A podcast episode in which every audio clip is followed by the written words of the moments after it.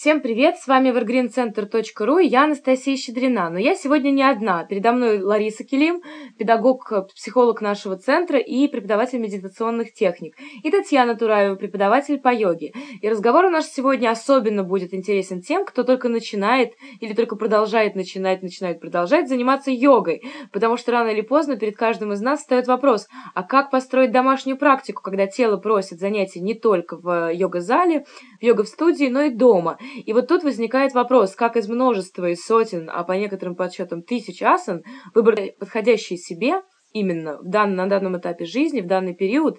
И главное, чтобы уместить все это в какое-то время, которое у нас на практику дома выделено. Здравствуйте, дорогие наши слушатели. Настя, Таня, приветствую. Всем доброго времени суток. Действительно, сколько-то лет назад, когда я только начинала заниматься йогой, передо мной встал этот вопрос, как правильно организовать домашнюю практику. Я занималась с инструктором один раз в неделю, занятие шло два часа. Дома ежедневно я не смогла выделять столько времени на ежедневную практику. Татьяна, как ты думаешь, а вообще сколько времени достаточно для домашних заданий, так чтобы это было не очень много, но эффективно? Ну, думаю, что занятия меньше 15 минут любу, любым видом деятельности вообще не имеют смысла. А, какой-то, наверное, минимум, но это для тех, кто уже занимается давно, кто хочет сразу и может сразу без разминки отработать какие-то сложные приемы, да, вот я, допустим, сейчас а, не делаю там разминку, приветствие солнцу, я сразу делаю какие-то сложные вещи, которые мне хочется сделать. А, тогда это может быть даже полчаса, и потом можно сделать релаксацию. А те, кто начинает заниматься, нужно больше внимания уделять а, каким-то нюансам, нужно больше уделять э, внимания разминке, Поэтому здесь, я думаю, порядка часа. То есть хотя бы час выделять на свои занятия. Хорошо, Татьяна.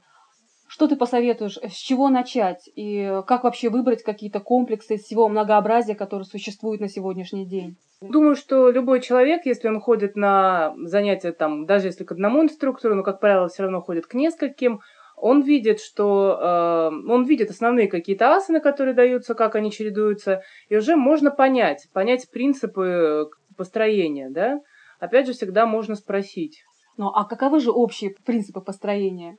А, ну, общие принципы такие, что начинать нужно с какой-то разминки, с любой. А, это может быть э, прана-вьяяма, это сочетание движения и дыхания, а, очень хорошо, эффективно разогревает. Это может быть просто вьяяма, тоже такая динамическая техника, э, ну, просто суставная гимнастика, но тоже так очень хорошо все тело подготавливает. Это может быть классическая практика Сурья Намаскар, приветствие Солнцу. Думаю, что для начинающих, э, вот если это суставная гимнастика, можно уложиться в 5 минут. Сурья Намаскар, э, классический такой вариант, вариант из Шивананда йоги, сделать, допустим, 6 кругов. Вот это такая минимальная разминка. Угу. Так, понятно. Пять минут разминку сделали. Что же дальше? А, дальше мы начинаем, ну, как правило, такое, э, такая стандартная формула начинается с пост стоя. Это могут быть балансы на одной ноге, типа врикшасаны, там более сложные позы. А, это могут быть позы стоя, триканасаны, э, позы воина, а, паршваканасаны. Для тех, кто занимается давно, из этих пост там можно придумать какие-то сложные переходы, там балансы на руках. Но это уже если человек занимается давно. То есть там можно вообще всю практику построить на переходах. Тань, ты столько видов сейчас асан назвала. Я понимаю, что их еще больше. А, сразу возник вопрос, сколько же всего асан в йоге? Ну, э, наверное, Андрей Лапа только задается вопросом, как их можно посчитать, а, исходя из того, что у каждого сустава есть э, количество направлений подвижности. Э, думаю, что он это посчитал. А, но в классических текстах, в ранних, это где-то 20-30 асан, в средневековых текстах, по-моему, что-то около 60, но они в основном сидячие и есть перевернутые. Это связано со спецификой практики йоги в то время. То есть нужно было подготовить тело к сидячим позам, то есть это сукхасана, подмасана поза лотоса, да, а, к сидению в этих позах с прямой спиной а, долгое время, чтобы выполнять пранаяму и медитацию. Перевернутые позы также имеют э, как бы свое такое специфическое воздействие на железы головного мозга, то есть на гипофиз, гипоталамус, также способствуют э, хорошей глубокой медитации. Так, ясно. Татьяна, а если не получается какая-то асана, я хочу ее освоить, а что ты посоветуешь? Сколько времени это нужно уделить? Ну, в таких случаях вот э, мой э, конкретный пример с Бакасаной, да, я практически полгода, каждый день я ее долбила. И почти полгода у меня ничего, ну, не то, что совсем не получалось, но получалось плохо. Я падала, э, ударялась разными частями тела, я использовала подкладки под голову. А, получаться хорошо у меня стало тогда, когда я уже вела занятия, потому что есть такая специфика. Ты в не должен стоять, еще что-то говорить. Вот. И как-то на занятии у меня это шло легче. То есть я, стоя в бакасане, поворачивала голову вправо-влево, а, давала комментарии о том, как ее нужно делать, болтала ногами, и вот э, освоение продвинулось значительно. Тань, представляю сейчас ужас новичков. Полгода для того, чтобы освоить бакасану, полгода еще на какую-то асану.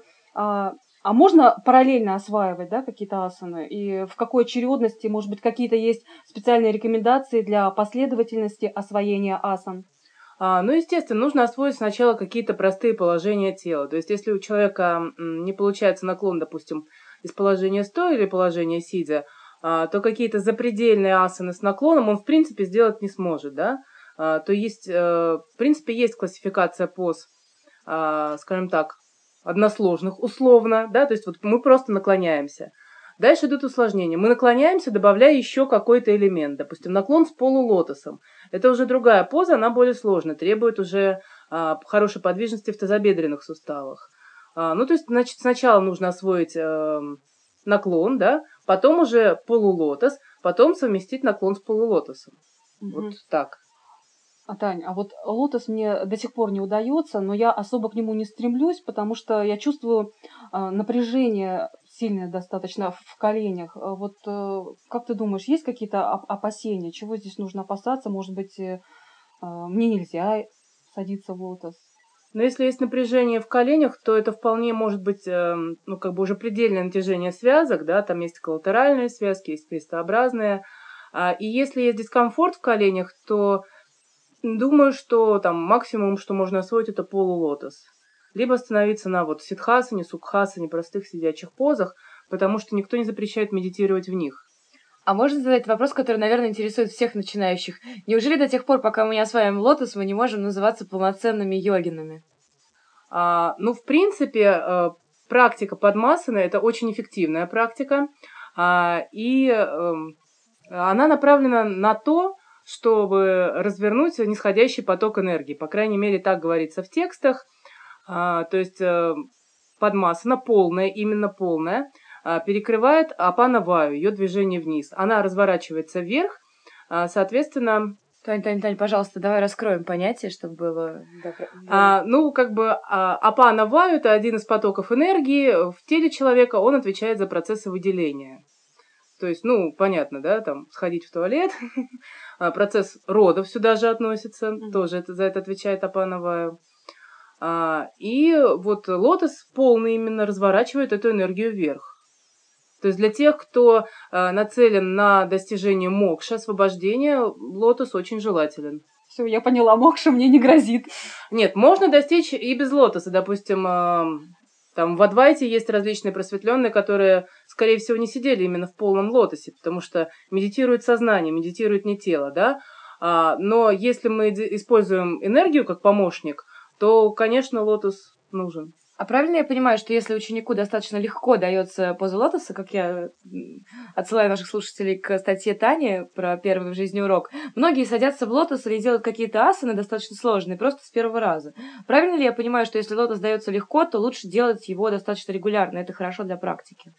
Это вообще отлично. Тогда лучше делать дыхательные техники сразу в подмасане. И можно отметить, что эффект будет совсем другой. У меня просто есть ученик, мы с ним занимаемся индивидуально. А, он, допустим, делает какой-то отчет, какую-то работу в лотосе, и люди, которые не знают, что он делает это сидя в лотосе, отмечают результат, говорят, что «Вау, что ты с собой сделал? Почему у тебя такой классный отчет?» А до этого, ну, как бы, все было тоже неплохо, но не так. Здорово. Возьмем на вооружение. Но я хотела бы вернуться к составлению плана занятий. Итак, мы сказали о том, что нужно сделать разминку, а затем приступить э, к освоению то, что плохо получается, или наоборот выполнить какой-то комплекс? Вообще, есть ли какой-то набор упражнений, который желательно делать каждый день? Ну, желательно, вот если каждый день, допустим, начинать с приветствия солнца, особенно утром, это очень помогает проснуться. Очень хорошо, очень хорошо тонизирует. А, но еще нужно сказать о том, что все-таки утренние и вечерние практики должны отличаться. Если утром а, хорошо сделать много динамики, после этого мы очень активные, бодрые, побежали на работу, побежали куда-то еще, то вечером, если мы сделаем много динамики, мы просто не уснем будет плохо. Утром мы не проснемся, не будем делать утреннюю практику. Я хотела бы подтвердить Танины слова практикой. Дело в том, что когда много лет назад я начинала заниматься йогой, я начинала заниматься в том числе у Тани. И Таня тогда преподавала в основном вечером в одном из залов э, йога-центров. И я настолько привыкла к этому, что я уже точно понимала, что пойдя домой в 12 часов ночи после йоги, после практики, после релаксации, я, наверное, не смогу сразу лечь спать. У меня, наоборот, открывалось второе дыхание. Конечно, это лучше, чем вообще не заниматься йогой, заниматься ей вечером, но, с другой стороны, нужно быть готовым к тому, что практика вечером должна очень сильно отличаться. Ну, вообще, в идеале, я думаю, что вечером это йога-нидра, да, практика, которая, собственно, подготавливает уже а, к более осознанному, более глубокому сну. Это какие-то успокаивающие пранаямы. То есть э, минимальная вот именно физическая работа, больше работа на расслабление и успокоение. Но тут тоже не должно быть иллюзии э, в том, что если вы придете в йога-зал поздно вечером, и у вас даже будет очень хороший педагог, что у вас будет действительно такая практика, потому что когда люди ходят на йогу только вечером, только ночью. Соответственно, педагог старается дать максимум возможно, не потому, что он хочет, чтобы после занятия вы весело побежали э, чем-то заниматься и работать, а не спать, а просто потому, что э, он вынужден давать вот такой комплекс эти часы. Это, наверное, такой, ну, такая московская специфика. Ну да, еще бывает часто, что приходят люди, говорят, ой, дайте, пожалуйста, нам занятия поинтенсивнее, потому что после как-то вот, после такого мягкого занятия, ну вот как-то, ну как-то никак. Настя, Таня, я все пытаюсь подытожить, все-таки слушает новичок, и он должен понять э, все-таки, как ему выстроить последовательность занятий. После разминки, да, вот э, какая последовательность должна быть, может быть, э, есть какие-то определенные рекомендации? Ну, думаю, чтобы вот, допустим, минимизировать время, да, время у нас минимальное. Сделали разминку, дальше, э, ладно, есть формула, там постояли, посидели, полежали. Можно эту формулу пропустить. Если времени немного, после разминки э, мы начинаем с того, что получается плохо, так как на это уходит много сил. То есть придется хорошо поработать, постараться, не один, допустим, подход сделать, не одну попытку встать в бакасуну, например. А после этого ну, чтобы себя как-то так и морально взбодрить, и физически расслабиться, сделать то, что получается хорошо. А, вот мне очень нравятся такие асаны, а, асаны простые, допустим, пашчиматанасана, наклон к прямым ногам, да, но мне не нравится на долгое время. То есть, когда асана фиксируется долго, это совсем другие ощущения. А, ты в нее действительно погружаешься, меняется ритм дыхания, ты как бы ты действительно находишься уже в немножко другом энергетическом, э, физическом, психоэмоциональном состоянии. То есть асаны по-хорошему все-таки нужно фиксировать. Тань, а как ты оценишь вот мою практику э, на сегодняшний день? А, я каждое утро встаю и спрашиваю, дорогая Лариса, вот что тебе сегодня хочется? Я знаю разные комплексы на пять минут, на полчаса, да, на полтора часа и выполняю их разные в зависимости от настроения, желания, от времени, от других еще факторов. То есть, в принципе, у меня нет системы, а делаю просто это все по наитию. Вот как ты относишься к такому подходу? Думаю, что самое правильное это действительно слушать свое сердце, да, а, но часто можно спутать зов сердца с зовом такого эгоистического организма, который говорит «Угу, полтора часа, угу, пять минут, я выбираю пять минут», потому что там, ну, можно больше поспать, там еще что-то такое. То есть не всегда э, то, что нам хочется, да, продиктовано именно какой-то такой высшей волей. Это очень часто может быть наш эгоизм. И эгоизм в каких-то моментах действительно это вещь положительная, нас мотивирует двигаться дальше. В каких-то моментах он может сильно тормозить. Ну, для этого как раз и есть инструктор, да, и занятия в группе. Тань, а скажи, пожалуйста, а как ты выстраиваешь свою домашнюю практику? Но сейчас моя домашняя практика – это в основном э, энергетические техники и техники пранаям, как бы, и медитация. То есть э, физические практики, а, ну, как бы сейчас я не уделяю им столько времени, потому что без разминки, допустим, могу уже делать какие-то сложные позы. То есть мне не нужно для них особо разминаться, и там сразу я могу буквально 15-20 минут поделать то, что там давно не делала, либо то, что получается не совсем гладко. Мне, в принципе, этого хватает. Спасибо, Таня. Особенно, конечно, учитывая тот факт, какое количество Тани занятий с учениками, где Таня как раз и, и, и тренирует свое физическое тело. Конечно, на домашнюю практику в таком случае в основном остаются пранаямы и медитативные техники.